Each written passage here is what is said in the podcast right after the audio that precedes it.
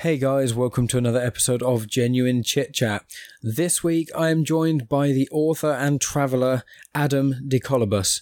He's written the book Caravan that he released this year. It's a historical fiction, um, and he's basically on to talk about it, and we talk about a few other things as well in the process just a little quick insight into some of the things we speak about in this part, because this is part one of two. Part two will be out at this same time next week.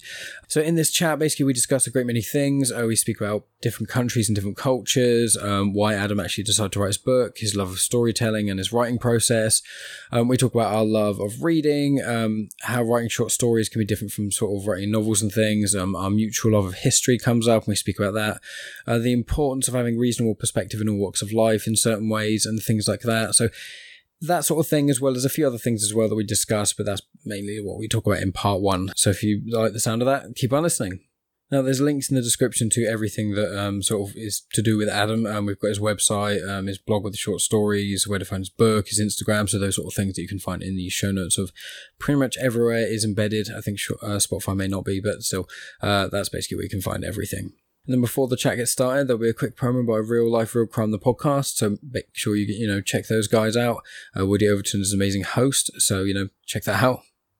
And that's just about it from me, guys. So make sure you follow on the usual social media channels Instagram, Facebook, and Twitter. Find me on all the usual social places. You can find the podcast anywhere really, like Spotify, YouTube, if you desire, decide. Anyone listens on YouTube, but obviously most of you guys listen on uh, podcast apps or Spotify and things.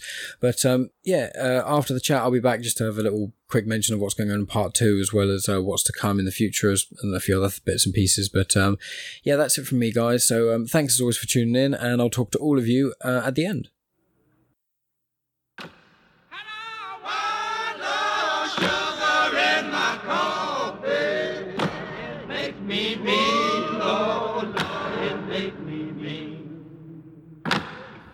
I'm Woody Overton, host of Real Life, Real Crime, the podcast. Join me each week to hear true and unscripted stories of the cases I actually worked during my career as a major crime investigator in South Louisiana. Go to realliferealcrime.com where you can listen to each week's episodes and find links to our social media. I appreciate y'all. Don't let me catch you down on Murder Bayou.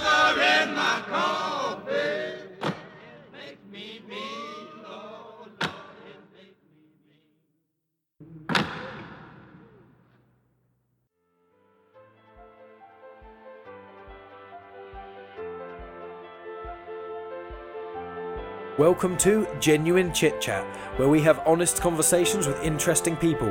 And I'm your host, Mike Burton. I am joined today by Adam DeColobus. Um, Adam, thank you so much for coming on the show. Hey, thanks so much for having me. It's this is going to be a good time. Yeah, it's going to be great. I mean, I heard you uh, speak on um, like a couple of other podcasts and things like that. Um, so, and you sound like a really interesting guy, and obviously the book is being a, a big reason for our uh, conversation. So, yeah, I'm really chuffed to have you on. Uh, thank you so much. Um, so, if you want to just briefly, as like a little almost uh, auto bio of just yourself, just to, so people have a vague idea, and then we can kind of crack on to more detailed aspects. Yeah, yeah. So, um, as you mentioned, my name is Adam DeColobus. Uh, I was born and raised in California, and about the only thing that I really grew up with a, a immediate passion for was storytelling. Um, it's just something that I was immediately drawn to, and uh, writing was the first outlet for me to pursue that. Um, and I, I kind of followed the uh, the usual writer's story in the sense that it's just something that I did as early as I could remember and uh, you know along the same lines you know like my first reader was my mom and um, i remember just uh, you know sitting at the table writing these pages. And uh, when she would get to the end she would tell me that you know it's like a cliffhanger and she wanted to get to the next one.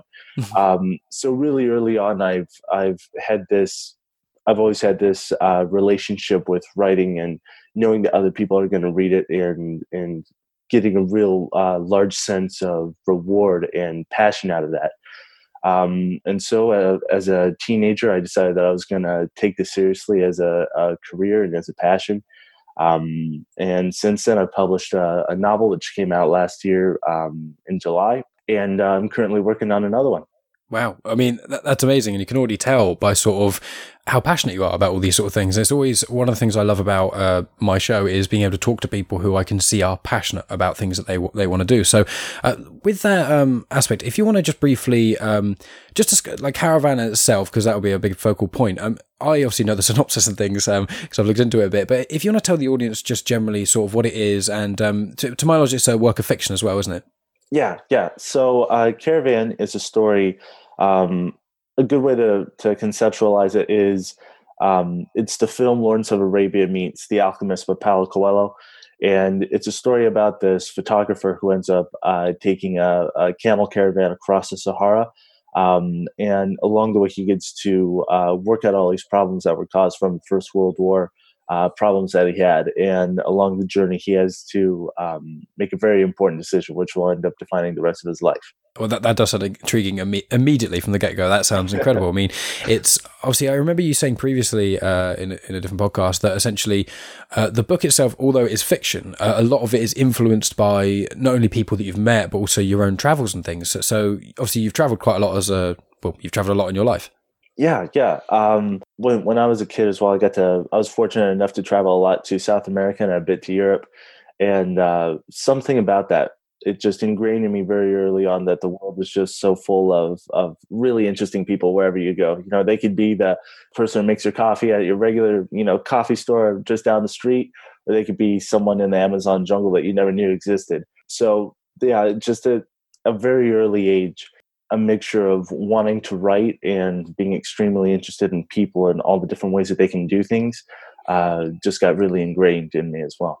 Well, yeah, I mean that that kind of perspective from such a young age is so important for people um, because one thing that it's very easy to do for people is you know walk through your daily life, walk down the street, see people going to their lives, whatever, driving, etc., and you kind of it, it's very easy to stay within your own bubble and kind of be like the people directly near me are in air quotes the people everyone else is kind of like background noise so i find that from traveling from such a young age and having that sort of perspective i imagine it really well really helped you quite a lot as sort of getting older and things yeah, yeah, it did. Uh, one of the things that it, it really um, you really mentioned that in a really good way. Yeah, it does. You know, regular life you do feel kind of like you're in a bubble, and uh, when you travel a bit, when you go back home, you know, it's hard for you to ignore that those people are still there, mm. all over the world. So it's like the more people you see and the more places you go, um, the more you become aware of how uh, how big the world actually is, and and you know your own your own sphere as well. You become more aware of that as well. Mm, yeah, it's a very good way of putting it. And so, if we kind of um, go back to sort of more, more into your earlier life and things uh, with the writing as well as the traveling. So, what sort of places? Obviously, you mentioned South America and Europe. When you were young, um, what sort of age were you generally when you did a, a lot of the traveling? Was it sort of uh, teenage years or a little bit earlier than that? Uh, I, yeah, it was a little bit earlier. Um, I did a, a large majority a majority of it when I was about five or six, mm. um, and then and then when I was older, uh, in my in my teenage years, I got to travel a little bit to Europe and, and Russia as well. Mm. Oh wow, Russia! I've never been to Russia. How was that? you know, it's good. It's uh, the food over there is amazing, and the people are just uh, you know. I think that was one of the most surprising things. You know, of course, they they you know there is some truth to the stereotype, but they are very um, they're they're very welcoming and very uh, hospitable and very kind people. Mm, yeah, because obviously they, they are when people live in a lot of these uh, countries or areas that are a lot more uh, they have a lot more fierce winters and things. Obviously, Alaska over in America is one of the the big ones and things. The people are a bit more they're a bit more hardy in some ways, but they're also a lot of the time a bit more uh, of a community element in a sense. You know, there's it's slight alterations, but they're still very you know very welcoming and very nice and kind and things. But then yeah, they've got that community element bringing them together because you know when things get tough, it's not as easy as things are okay. If, if your power goes out and you've got no heating and there's a big snowstorm going on, you have to talk to your neighbor. You you have to have some sort of uh, connection there with these people. Right, right. Yeah, I totally agree with that. Yeah, yeah, it's it's very interesting, and so meeting all these different people, uh, it's it's weird that, as you say, obviously when you're young and you travel a lot, because myself, um, I travel quite a bit when I was younger as well with my parents and things. Um, I, am obviously based in the UK and um, I've only really traveled around Europe, um, except I went to Mexico earlier in the year, and that's the only place I've been outside of Europe. And Mexico was amazing, but um, apart from that, I've been yeah around Europe, Spain, France, etc., like that. And even then, you notice simultaneously the world is so much bigger and so much smaller because it's it's bigger because you, you go on a plane you travel for you know 10 12 15 whatever hours in a certain direction. Not for europe for me that's only a couple of hours but um you know generally around the world you can go so far on a plane and then you land and you go in the same breath the people are really really different but really really the same. And it's it's so strange different cultures isn't it? Yeah yeah man that's um it's got to be one of my favorite things about about traveling is um, you know, besides the, going to to a different place, just that whole feeling of like your life being reset. Um, my my favorite thing is the people. I love seeing how how people act in different places, um, as well as just their cultures and, and the little innuendos, the little things that um, you know, like only Sherlock Holmes would notice. You know, I like to mm. I like mm. to pick up on little things like that. Um, and yeah, man, that's that's spot on. It does it does feel like you know the more you travel, the more um, you know the larger and the smaller the world feels all at the same time because you know the whole world is really just a, a couple hours away. Um, but at the same time you know it is it is on the other side of the world. So um, i guess that's one of the one of the amazing things of being able to fly and uh, uh, do all those things. Um, and also whenever i go to a new country i like to imagine how long would this have taken me if i was uh, you know, like 200 years ago, if I was born 200 years ago, you know, this would have taken me quite a long time. you know, I, I, like to think, uh, you know, because it wouldn't even take me a day on an airplane. Um, I probably wouldn't even have gotten, you know, out of my state, you know, if I was on a wagon by then. Uh, so yeah, that that mixture of of connection and, and also just gratitude as well is is something that I, I always like to look for.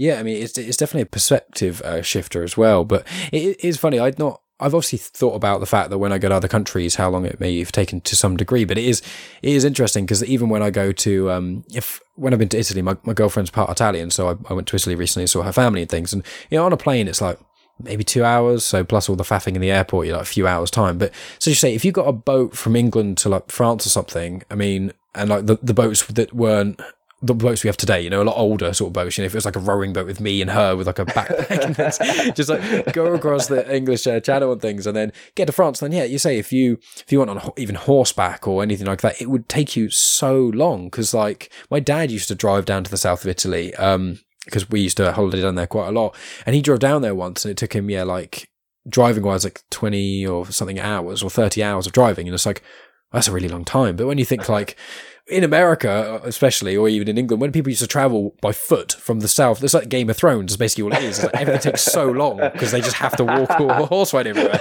Like if they'd have played, it would the whole series would be like quarter of the length. But it is. That's a really interesting perspective. That's a really cool thing to think. And um, so obviously we mentioned, I think I can't remember mentioned before the recording or after, but um, you've travelled to uh, 17 uh, sort of different countries. So obviously Russia was one of them and parts of South America. What what are some of the other ones that you visited as well? Uh, I've been to, um, I'd say about an equal amount of countries in South America as as Europe. Uh, you know, I've been to I've been to England and, and France and you know all the all the real popular countries, but um, also I've been to Brazil, uh, Argentina, Uruguay, uh, and all those other countries. Um, so I've you know in that in that same sense, I've gotten to see the the uh, touristy aspect of travel. I've also got to see you know some of the more um, uh, adventurous and uh, interesting places to go as well, sort of the overlooked places. Yeah, I mean that that's got to be it's got to be a balance really of, of what one wants to do, you know. Because I'm I'm not really one for like going over to Spain and just sitting by a pool for you know two weeks and just yeah. eating food and getting drunk. Like I haven't I like doing those things, but I like doing that in in doses. Like when I went to Mexico, I was there for ten days, and we went to five different excursions. Um, so one was to see Chichen Itza, one was to go swimming with the whale sharks, like these sorts of things. And it was it was incredible. It was absolutely amazing. But it's like doing doing those things in the in between days, it was basically like I don't really want to sit by a pool and get, you know have loads of alcohol and things. It was more so this is just a break for the next uh, excursion in a sense, you know. Yeah. And I, I, I agree with you. Like um, it is going abroad and like I, I said I went to Italy recently. with My girlfriend's family's Italian, so I went there and they live in a uh, sort of a village right near a big town and things. But it's still not it's not like in England, like so overly commercialized McDonald's at every corner and things. And it is right. interesting because obviously everyone there speaks Italian, barely anyone speaks any English. So it's like being there while I don't speak Italian is, but my girlfriend obviously does. It is, it's one of those things where it's like, I, I wish I could learn all their language and things and, and speak it. And I'm, I'm trying to. Um, but when you're just around people who when there's not that level of tourism, there's an, a level of sort of honesty that you can kind of see, especially when you go to these rural areas. Because as much as I like having touristy stuff, you know, it's always nice to go abroad and you're just really fancying a Coca Cola or something specific, and you can go to a shop and you just get one. But it, it, it's like you say when you go away in holiday, the change of environment is such a a breath of fresh air. And it, that comes with that a lot of the time is the fact that you can't just have whatever you want immediately. It's just, oh, I can't have this thing. Let's try this other thing. Let's try these other things they had. Like, we got really into coffee in Italy because they have espressos, or they're really tiny coffees and things. We just have them like every meal, like before and after every meal. And it was, I come back and I'm like a massive coffee addict because I just, it's so good. So, um, so b- bouncing off those things, I want to We'll come back to travel in a moment and things, but I want to ask, obviously, from early on when you said you wanted to be, um, you've been writing a lot when you were a kid and things. So, going through your life, was it specifically you always wanted to be like a, a from being a teenager at least, wanted to be a, a, writer, and that's kind of been what your heart's been settled since then, or was it more you had your goal on like a vague writing-y job and you kind of fell into the book? Like, how did your idea of the future mix in with actually writing this book? Hmm. Um, well, early on, uh, I knew that I wanted to be some kind of storyteller, and uh, you know, of course, I I thought of film because the way that my mind works is is just extremely visual. Um, you know, mm-hmm. just when I think of a story, usually the first thing that comes up is just an image, and then from there, I I, I flesh it out. Um, so the the visual aspect of storytelling is what came first, but writing as well was available. So I uh, uh, writing was the first one that I was really drawn to because um, it's the one that I did the most and and I felt most comfortable with. And I knew that uh, you know I read a lot as well as a kid, so of course I thought, hey, you know, it'd be cool if I could write books. Um, so so book writing and, and being a novelist was really the first one that I was attracted to, and and then when I was a teenager, I decided, okay, hey, you know, I want to to turn this into more of a, a more than just a hobby. I'd like to turn it into a career. Hmm. And how long did it take you to write the book from saying I'm think I'm going to write a book to actually essentially sending it off to the publisher? As a, uh, sense, I think it took, um, gosh, I think to to write it it took about four years, um, mm. and then to publish it about five.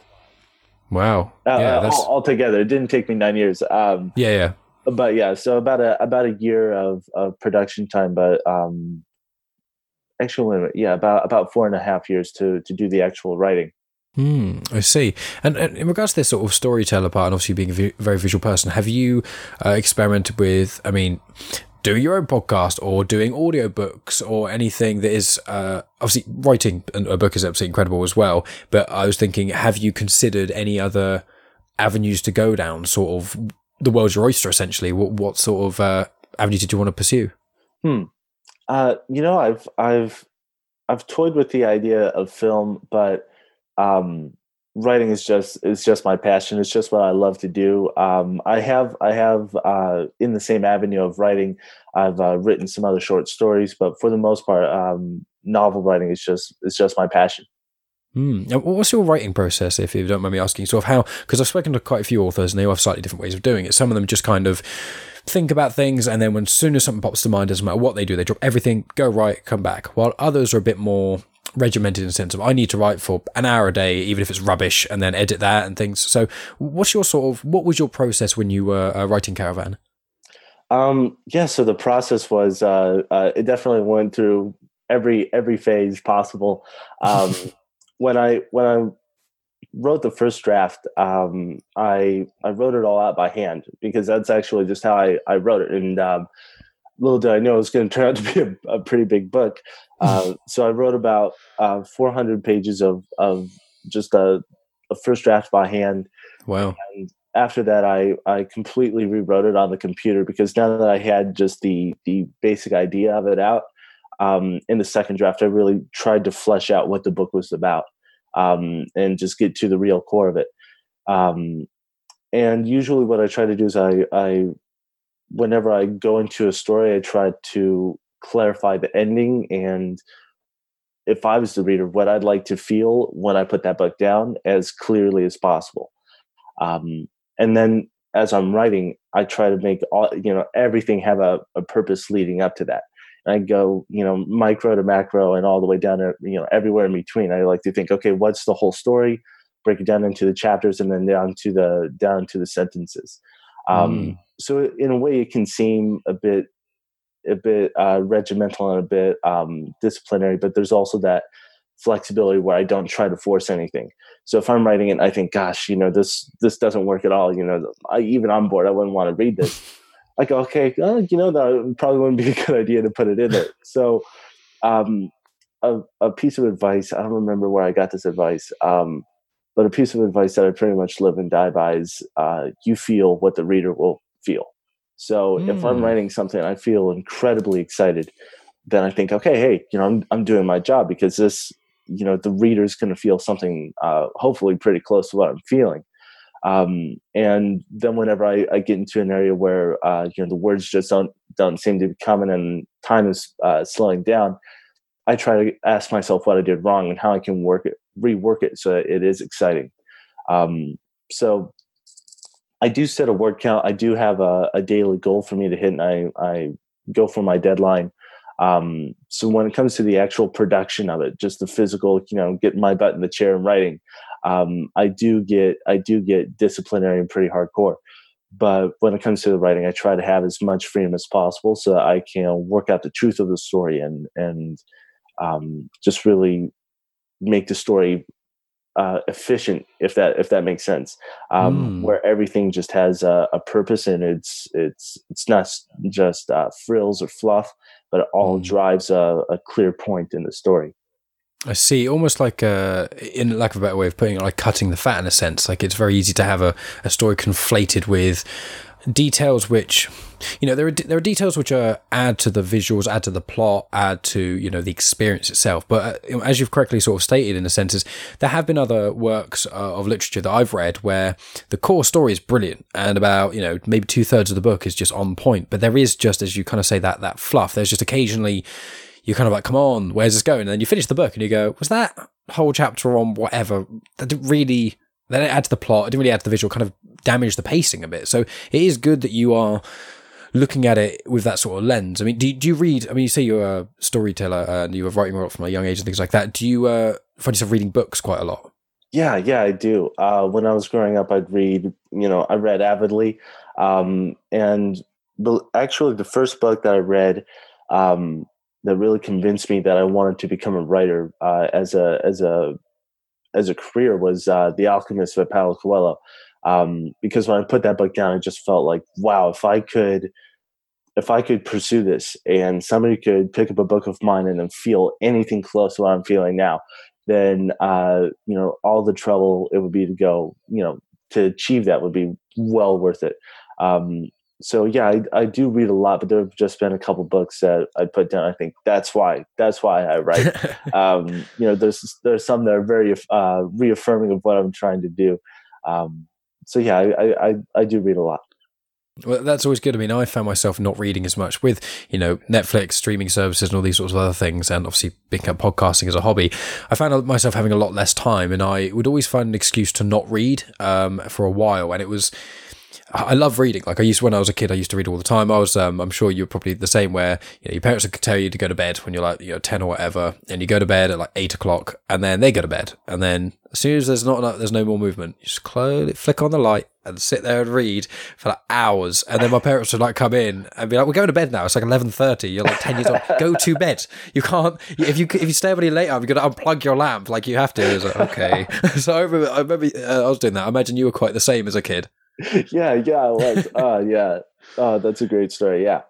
It's, it's just one of those things where but I kept making excuses for myself not reading. And then where I've been going um, abroad a little bit more with my girlfriend and things, obviously being on planes, um, I try and read a lot more when I'm traveling and stuff like that. And then what I've started doing recently is my girlfriend, she's a teacher. She has to get up earlier than I do each day. Um, so we generally go to bed when it's best for her. But I I can't sleep for normally an hour and a half till um, after that. So I started reading before bed, and I used to do it all the time, and I love it now. But now often it'll be like it gets like one in the morning, and then you know, my, my, girlfriend will like turn over and be like, "Why are you still awake?" Like I've had a full sleep cycle, woken up just for a second, and I see you're awake. Like it, you need to go to work at six hours. Like just one more page, please. just when you get one of those books that you just can't put down, it, it, it's it's magical. It's almost like um it, it's I think it's so healthy for one's imagination to read because it's like TV is amazing. You know, you watch it and they basically it's like being spoon fed. You know, sort of a world and imagination. But when you read, you, you put your own mental spin on things in a sense. You know. Absolutely, yeah. Uh, actually, that's a great that's a great um, metaphor for it. It is like you're being spoon fed, and when you're reading, it's like you're making the whole dish.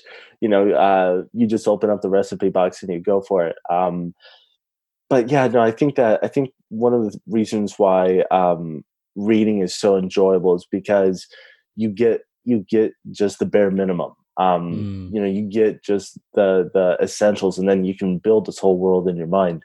Um, and I think that that you know, I don't think you know I don't think nobody can say that they don't have an imagination because if they've ever read a book, uh, you know, and they've imagined something, then there you go. they they have an imagination. So I think that uh, reading it's a great. Um, I don't want to use this word, but I think it's all a great tool for exercising your imagination um, and all these different scenarios. I think it's the you know pretty much the greatest tool for building empathy uh, mm. as well ever. You know, there's some books where you know you think, gosh, you know, how would I, how you know, why would I ever uh, sympathize with this guy like Dexter, right? Mm. Or how would I uh, sympathize with all these guys who are who are crazy? And that's because when you get down to a book and and even just storytelling, you get to break down um, the elements of these stories, and you get to see things from a different perspective as well um, and that's you know combining traveling with writing kind of dipping back to uh, traveling earlier i think that mixing those two is is one of my favorite things about writing. I love a story that um, not only makes you use your imagination a lot and it shows you all these different things but it, it kind of taps into the real the real world as well and it shows you different cultures and how how things are done differently as well. Um, because it just you know it is like you get to travel um, on the side as well as you're reading this book you get shown this really interesting story um, but also uh, how all these different things are done Mm, no, exactly. Yeah, and, and, it's funny you say about the whole traveling, connecting with the, the reading thing in an empathy se- uh, sense because I, I completely agree. Like I was actually um, when you were uh, going to finish off your point, I was going to add in. It's very similar, and you link that together, so that's perfect. It's it, it is it's one of those things I think today is lacking in a lot with there's a lot of issues in modern society, but I think empathy is the big problem. And I think if more people like to travel and have different perspective on life, and then obviously people read and kind of literally and figuratively put yourself in someone else's shoes when you're reading, you know, especially if it's from either a first person perspective or even if it's just following a person around and it's like blah blah blah, thought this, blah blah. You know, e- even that sort of scenario there that's so important for people. And sort of linking off that, I'm interested to see or to hear about what the short stories you've sort of done are. And I, I seem to recall in a previous podcast you did with someone else. It was um, was the Canned Air podcast. I forgot the name for a minute. I just want to be like, not, I sound like I'm trying to sneakily, like, you're on other podcasts, but don't check them out. Just listen to this one. No, it's a Canned Air podcast. It's a really, really good listen. I recommend people go check them out. Um, the Canned Air, it was, it was really cool. So you were on one of their shows uh, quite a while ago now. So you have to go back a little bit, but I think it's on your website, which I'll include a link to as well. But um, you mentioned on that you have, um, I think it's a blog with short stories. So I'm, I'm interested to hear more about this sort of blog. What is it? Who do you do it with? And the sort of short stories you release? Yeah. So, um, the the name of the blog is uh, Third Lion Stories, and it's it's based after my um, publishing company that I started. It's the same name, and uh, what I did is I, you know, as I was in between writing uh, Caravan and the book that I'm working on now, I I didn't want to drop the ball, so to speak, on writing. I still wanted to keep the juices flowing, and one of the ways that I could do that, where I could still get in that um, I could still uh, exercise my imagination so that then when I went to the next book is I would write short stories. Mm. And and also because it would you know besides just being an interesting form of storytelling as well because you have to get you know really down to the to the essentials um, i think that the reason why i chose it is because it could also help me hone my craft and really uh, get effective at storytelling um, and as I did it, I kind of fell in love with it. I I, I enjoyed it, and I wrote uh, a couple short stories. I thought, hey, you know, I wrote these short stories. I think they're okay. You know, it'd be a good idea to to put them somewhere.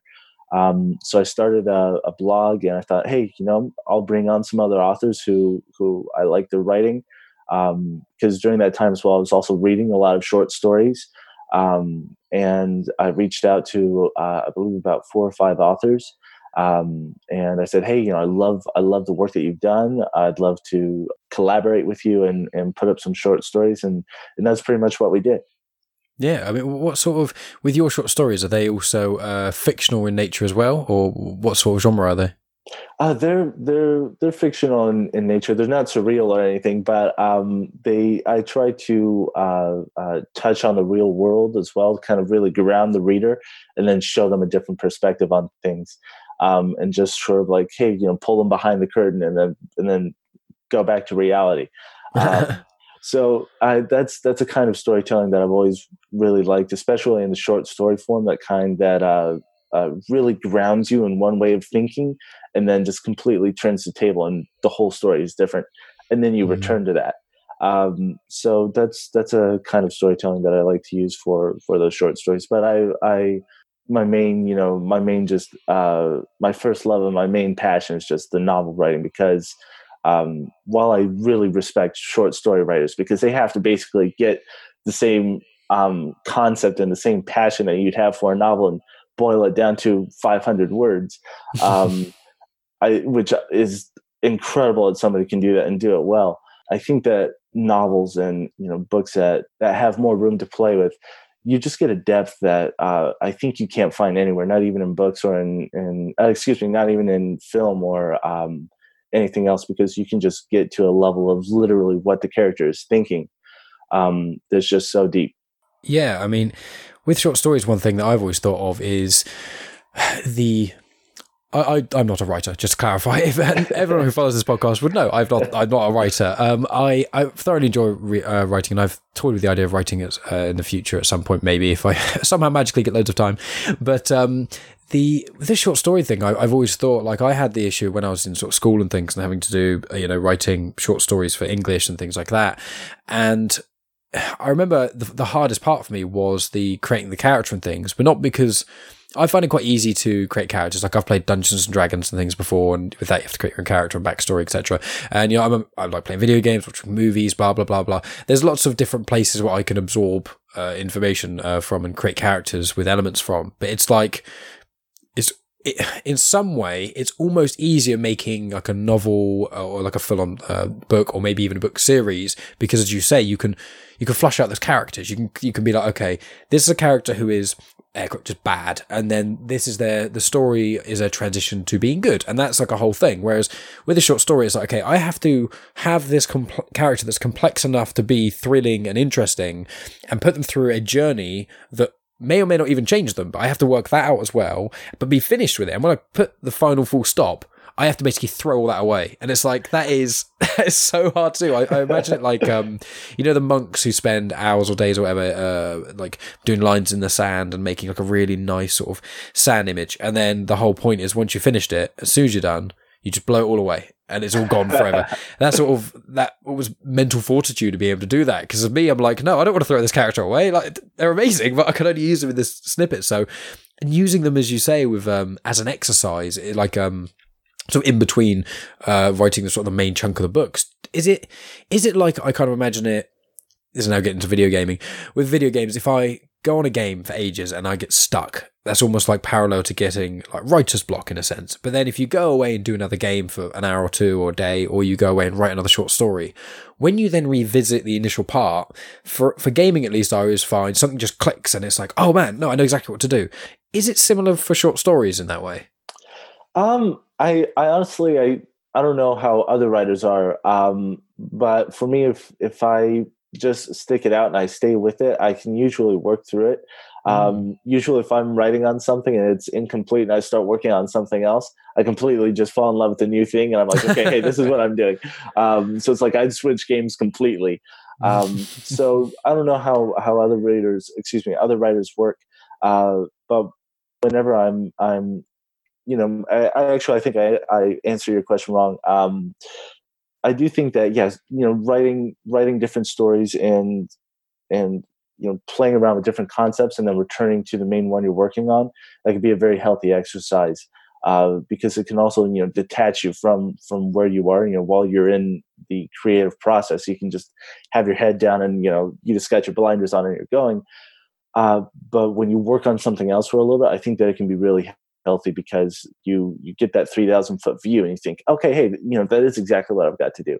Um, mm. So I, I do think that that's a really good way of putting it. There's a lot of uh, you know something that I, I think is just the general truth is that um, you know they're just these things that carry on carry over to pretty much anything uh, you know like even from gaming to writing or or you know to business or whatever um, so yeah i definitely think that that's uh, that's true and still keeping with the writing uh, stuff, I'm, I'm interested. Um, you may not be able to speak about it very much, and that's fine. But what can you tell us, if anything, about the new novel that you're working on? Uh, yeah, so um, the most I can tell you about it is that it's actually it's, it is going to be set in Italy. Um, it's going to be set uh, during World War II, and that's and that's mm. as much as I can tell you right now. that's that's completely fair enough. So with um obviously with your first book, the uh, a theme of basically it's obviously the traveling, but also uh, the character's been in World War One, as you say, and there's a, a lot of that sort of um, history flavor text in in a way of putting it of just kind of adding a lot to that current story by using the elements from the character's previous life and etc. Um, in the war, and obviously with this new book being about World War Two, um, am I right in assuming you have quite a thorough history of uh, a thorough enjoyment rather of history? I do. Um, I I do really enjoy history uh, because I feel like one way I like to think of it is that it's the you know history contains the worlds of science fiction that actually existed and actually happened. Uh, because I like to think of, you know, if you get a time like, you know, ancient Rome, if you think about that as existing now, it's it's such an interesting, you know, society to study and such an interesting period in time to study. Um, and yeah, you know, I do have a really deep love for history um, because it just it I, I like to ask myself, what would life be like for me if I had been born you know a couple hundred years early in this you know strange village in Scandinavia. Well, history has all the answers, right? Um, mm. Um, so I, I get a lot of a lot of ideas just through reading about history. There's just so many interesting things. Literally everything has happened under the sun.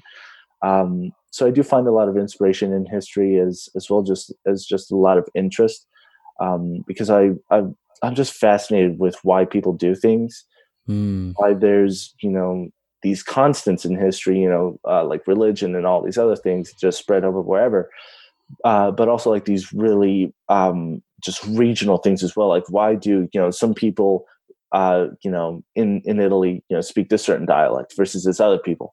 Um, so and i think that when you get to the history of it um, you can you'll i don't think we'll ever be able to find all the answers but i think that you get uh, it's it's kind of like detective work.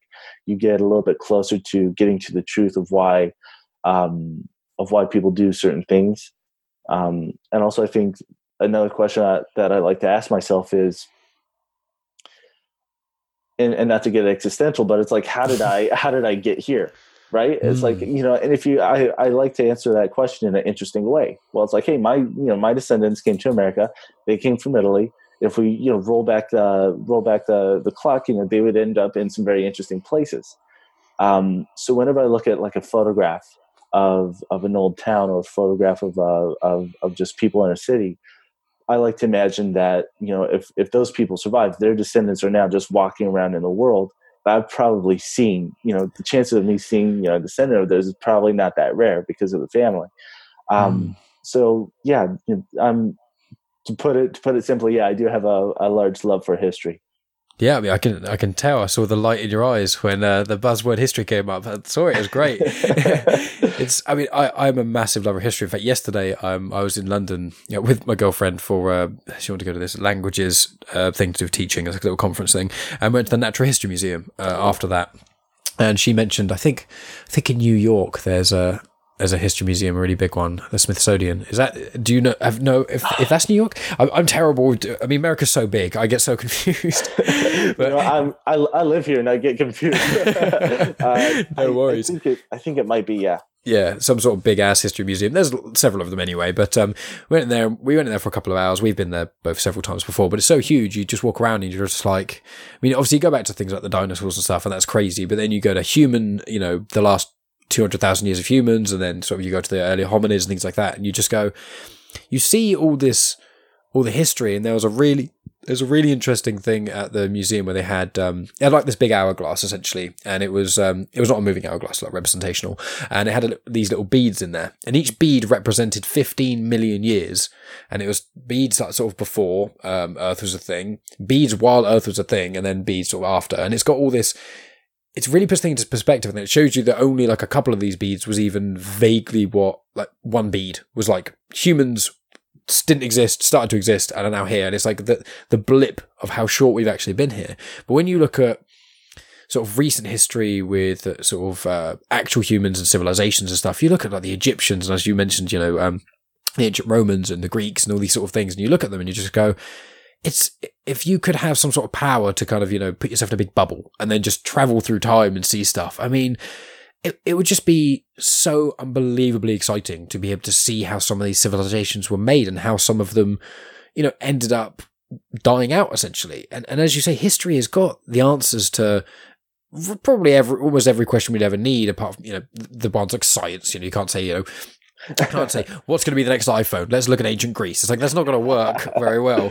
But is that that that love of history is something that I want to instill whenever I end up having children. Is I don't. It really bothers me when people say, "Oh, history's happened in the past. It's a matter." It's like, oh, it's so wrong. you know what I mean? Yeah, yeah, no, you, you know, definitely because, um, you know, when you, you know, of course, I'm a big believer in you know, don't dwell, don't dwell on the past. You know, mm-hmm. you know, move mm-hmm. on. But uh, I do think that you know, when you do think about the past, um, something else that it does is that it makes you realize, dang it, man, I've got zero to complain about. Uh, you know, if you read, you know, some things that are like, oh, hey, this is what the life expectancy was, you know, hey, 45, that's how, that's how long you're going to live. Like, hey, you know, I'm doing, I'm doing okay. You know, I'm not being chased by a tiger, you know, hey, I, am not going to be sacrificed. Life's good.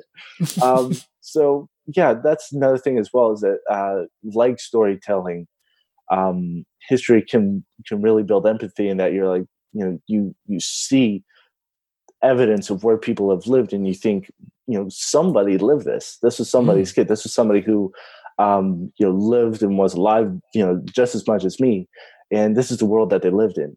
And um, you know i I also like to use it just as a tool for gratitude. Just like, hey, you know, this is uh, you know, the fact that we get to, you know, you're in you're in England, I'm over here. The fact that we get to have this conversation is crazy. Mm. You know, this had this didn't exist for for you know, like you said, like with the beads.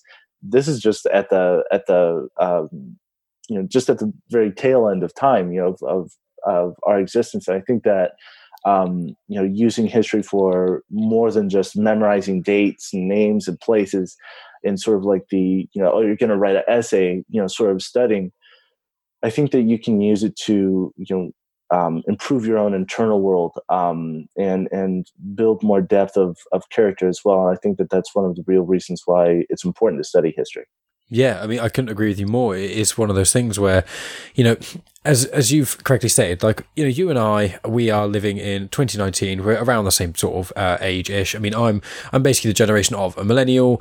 I'm you know a white male living in England. My parents weren't super poor or anything, and it's 2019. Like for history, if you even if I've had X Y Z issues in my life, like if you look at history of my life compared to 99.999 percent of everyone who's ever lived, I've got it really fucking good. like you know, I get to just hey, do I want to travel to the other side of the world? World, yeah, okay, I just have to work for a, a, few little bit and then I could just go. Like, do I want to eat chocolate every single day for the rest of my life and nothing else? I can do that. I should do that. I can do that. And it yeah. is that thing of like, you know, the, the, it is important, as you say, about perspective, because I'm sure you agree in, in both sides of the coin is on one side, you've got to be grateful for what you have and the fact that you and I were born with such uh was odds against us not even regarding the fact that you know all the sperm to fertilize the air gas being the one sperm of all that and that we grew up to this age and nothing horrendous like a big accidents happened to us but also just yeah that we've we've lived a life where we can have this ability to look into ourselves, look introspectively, look at history, go to museums and stuff. Like a lot of people don't have that. And it is, it's so important to be grounded in that while also thinking, you know, there are people who have a similar life to me that have problems that aren't the bubonic plague. You know, people don't really have to worry about that anymore, but people have right. to worry about mental illness. But there's right. two, those two examples obviously are very, very uh, different in things, but it's like, one has to try and have perspective where, yeah, if bad things happen to people, you have to have empathy and you have to look at yourself and go, you know, these things can be uh, these issues for this, that, and the other reason, but also look at it with a lens of although this stuff is really difficult or this stuff is causing me a lot of pain and things, it I'm still really, really lucky. So if I can push through this, if I can, you know, get through this to the other side, I'm sure things will be better. And it, it's a, it's a very much a balancing act, but it becomes one where I think, especially as I've gotten older and the more I've travelled and spoken to people and had perspectives and things, it is something that is so important to people today that they need to have perspective. And I think that's what common theme of this whole conversation is sort of the perspective is of your own life as well as the world around you is, is so integral to living a, a full life in a sense. Absolutely, yeah. Um, and and to add on to what you're saying, um, I, I think that when you you know one of the benefits of perspective is that when you study something like um, you know just to just to you know pull it out of thin air you know, if you study something like world war ii and think wow somebody was just uh, you know they were pulled into this incredibly just large and horrendous event and they made it through and then you know let's say they became uh, you know a musician or something and they had a happy life. If someone can can get through that also in that era you know not being able to uh, uh, access the kind of capabilities through technology that we have now and still have an amazing life i you know i have nothing to complain about. I can i can you know push through these difficult things that have happened.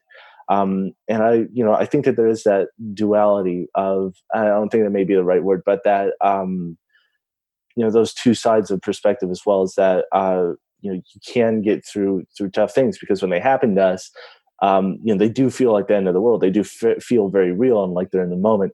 Um, so there is that that you know the reason that you can get through it is because it's real and it's happening and that um, you can pull from that perspective to to detach and then and then push through it yeah exactly it is it's, it's a very good point that you put there. Yeah, where it's like if someone can, as you said, go through the war, one of the most horrendous things that anyone can go through, and come out the other side as a musician, musician following their passions, and it's like, yeah, why can't I do that? Why, you know, I can, and it is motivating. It, it's a real good motivator. And um, with with the wars, out of interest, um, with World War One and World War Two, are those in history? I, I can see by the sound things you're interested in sort of all aspects of history, but is it?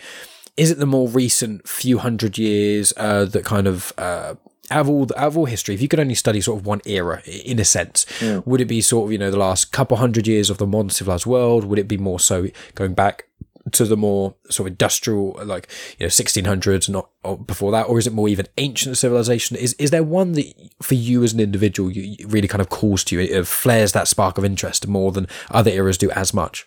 Yeah, um, I, I do think that there's I, I have a lot of passion for all all kinds of history and trust me I can get sucked down the Wikipedia well really easy and and trust me like when I write I tell myself no research because there have been times where I'll just get pulled in um, but when it comes to if I had to choose uh, one era to study I I would have to choose um, probably the last hundred to two hundred years mm. just not not just because it's so recent but um, just because I think that you know when you do study things like ancient Rome, there are some things that they can get very precise, and they're like, hey, you know, we know this person built this building right here. You know, they have the date written on the building. You know, but the rest of the time, you know, they don't have photographs. They don't have all these things that you know if you were to study uh, like you know history in the 50s or in the 60s or you know even earlier you know they they do have film they do have recordings. They can tell you what this person sounded like how they walked um, or what this event looked like. So mm. just for the just for the sole reason that you have more to work with and and there's less speculation and less um, theorizing about uh, how things may have been probably the last uh, one to 200 years yeah, I mean, I'd be generally inclined to agree with you. I mean, obviously, um, and as I'm sure you'll agree, like looking at sort of yeah, ancient Egypt and the Romans, seeing how they managed to create things when the technology wasn't anywhere near it is today, that is mind blowing. But when I'm quite a, a, nerd in a sense for, as you say, the specific detail, like really unnecessarily specific random details, as you say, not, not not just like dates, but like finding out that like some sort of history general, like some sort of general in World War One, he did this or did that, but then also he relaxed in the countryside, had a dog called Buster, and he drew this, and you're like, I didn't need to know that information because in the grand scheme of all of history, I don't need to know. But I love the fact that I can. I love the yeah. fact that you can do a deep dive on like one history general, and there's like a book written about him, and there's like a documentary, and it's like this one dude's life. Who, you know, it, it's that sort of thing, and I think it is I, would be inclined to agree with you. Like the also, as you say, with with the amount of information that is recorded, it's a lot easier to kind of fall down a rabbit hole uh, in that sense. And it's being able to connect the the influence to what we live in today it is a lot easier when it's that that much closer. And I can see obviously with the way you're talking about all these things, that is a lot of it is the um almost like the, the, the web, like as in an actual like web of how all the different events and things kind of connect to us in, in the middle. The way things are at the moment, why they're this way and why they're not that way is is interesting. And I find um, one of my things I love is um, the sort of stories which are. Um, I know there's a book about it, and it's one of them is you know if Kennedy never got assassinated, what would mm. the world have been like? And there's I can't I can't remember what it's called, but it's uh, I forget the novel's name, but um, there's one like that, and there's other ones like I know there's a sci-fi show called Red Dwarf that I absolutely adore. I don't know if you've ever seen it. Uh, no, I haven't. it, it's it's British and it's really old, so it's like um, it's really cheesy. But there is an episode where they go to Earth, and it was basically where Kennedy didn't get shot, and everything's all weird and different. And I I like time travel things where they go back, change one thing, come back, and everything's all mental and different, like the butterfly effect and things like that. It's it is so interesting. It's like a really cool thought experiment. And, and one of the things I think that I will regret most when I when I die eventually, is going to be not being able to see what we've got in front of us. You know, like if I die and so I'm not necessarily a religious person, but let's say if I die, I go to heaven and God says, What do you want to do? And I go, I want to basically just sit in front of a TV or plug myself in and just go through all of human history and just see everything everyone gets up to, you know? And that's like my biggest regret of having being like a from what we understand it, a finite life form and just, uh, you know, 80 odd years or so. If that, I'll be gone. But it's like, I just wish I could see what's going to happen. You know what I mean? Yeah, yeah, and and I think that in you know in that uh, love for humanity that history can make us have is also you know look look towards the future, mm-hmm. and uh, you know I, I, like to think of you know current events as though they're historical. Like I like to think about Elon Musk. You know, in the future, you know, let's say you know in the thought experiment example that you know we end up going to Mars and all these different uh, places they're probably going to think of him as you know this great explorer and the fact that we're living in the same time as him mm. i get to you know kind of pull from history and think oh there was somebody who thought of columbus you know going across the sea. Like oh yeah you know okay this guy's going to get on a boat and you know go experiment. And i think that one of the things that history does is that it also makes us more aware of the significance of things that are happening that are really big like that um, and also, you know, you can even go the other way and think, hey, you know, there have been these, you know, these tyrants or these crazy people, and you know, look, we're still here, we're still alive, so it doesn't, you know, it doesn't matter what, you know. I, I think that people can get all, all, you know, worked up in a, they can just get all worked up about things that aren't incredibly important. And I think that when you look at history, you can you know it just affirms that message of hey you know let's focus on on what's actually important you know because you know history does go on. You know there have been these things that people you know got really amped up about in the past and nobody knows about you know no and no one's ever heard it. And uh you know who knows how much it's affected our lives but that's also you know looking looking towards the future with history. I think it's one of those things that that you can you can draw from examples and think you know what's happening now that has happened before and you can you can sort of detach in a way and look at your own situation through history and that's the end of part one. Thanks as always for tuning in, guys. Um, coming up next week with uh, Adam, we've got basically more of the same sort of thing that we were talking about, you know, perspective and traveling and things like that. Um, but we also speak about his future as an author. Uh, we talk about movies a little bit, about Tarantino and uh, Taika Waititi's new movie. Um, we speak about sort of, there's no spoilers, by the way, for the movies or anything like that. We don't do spoilers on Genuine Chit Chat. Um, well, I try my best not to. We also speak about pushing through adversities to achieve goals, uh, the value of being empathetic, um, the importance of exercise and self care, like not, and also you know not letting people ruin your day, just like in small things like road rage, that sort of stuff. Um, but that's generally what you've got um, coming up next week, and loads, lots of other things as well. But that's the general gist. In the coming weeks, I've got another podcast lined up on Monday with another podcaster. Um, she's really cool, so I can't. I don't really want to you know, jinx it, like I try not to. Um, and then also I've got um, yeah, I think Reese and I are going to be doing a podcast. Alex Hart's coming down for a podcast from Wales, I think, to an end of the year movie podcast, we hope.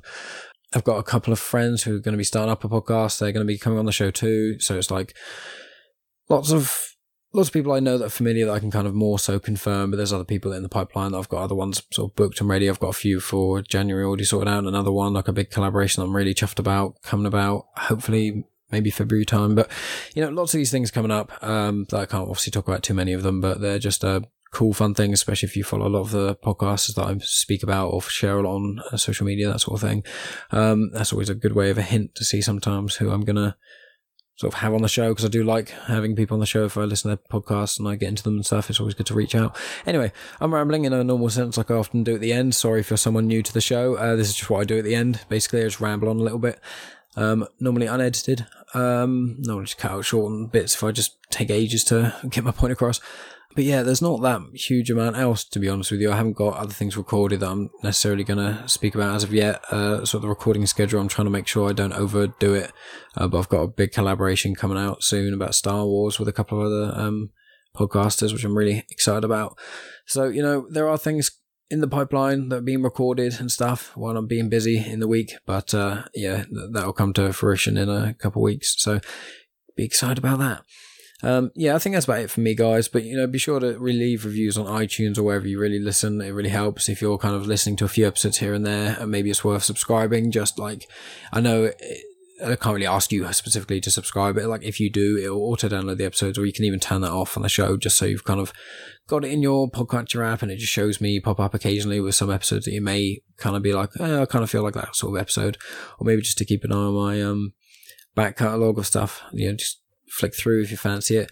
But obviously, no pressure at all. Uh, if you fancy it and if you like this episode, obviously tune in for next week. That'd mean a lot. And uh, share it if you can, if you feel like it deserves it. And uh, yeah, I just appreciate anyone listening to my uh, little show. And I know that I can see obviously some of the numbers, you know, and things that I can see across the multitude of platforms and things. And it's, it makes me happy that the amount of you guys listen that do. So I really appreciate that. But obviously, sharing to more people is always appreciated. So you know, thanks as always for tuning in, guys. I really appreciate it. And, um, well, I'll speak to you next week for part two.